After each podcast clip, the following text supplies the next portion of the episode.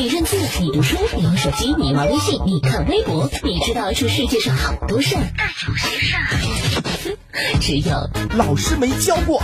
老师没教过，只为你说别人不知道的事儿，每天都有收获，有惊喜。Hello，大家好，我是糖糖。今天的老师没教过节目开始，跟大家做一个小小的互动。Ladies and gentlemen，请把你们的双手举起来，快一点，快一点！虽然糖糖看不到，赶紧举起来。举起来没有啊？让糖糖感觉你们的手都已经举起来了。当然，行驶在路上的司机朋友，至于你们嘛，啊就免了。为什么糖糖要让大家伸手呢？就是想让大家仔细看看自己的手指是不是一样长呢？呃，当然不一样长了，这跟伸不伸手有啥关系呀？众所周知的事情啊。好吧，糖糖承认这个互动非常失败。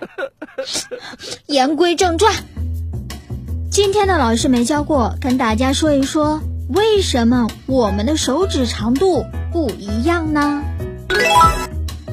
人在胎儿时期，手指最初形成的都是一样长，不过每一根手指都有一个特殊的遗传码或特征。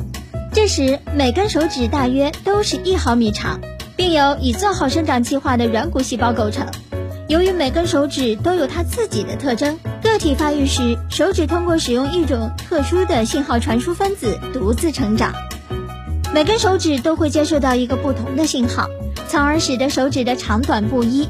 拇指呢是受信号传输分子的影响最小的手指，所以比较短。这就是手指长得长短不一的原因啦。然而，对于为什么会这样，就很难回答啦。或许这是为了让我们的手指可以尽可能的握紧，或许是为了当大多数人把手握起来的时候，指尖能够达到同一个位置。诶，真的是这样吗？小伙伴可以试一试哦，握紧拳头，看看自己的手指尖是不是在同一个位置呢？嗯哼，糖糖在想，嗯，这是不是进化的结果呢？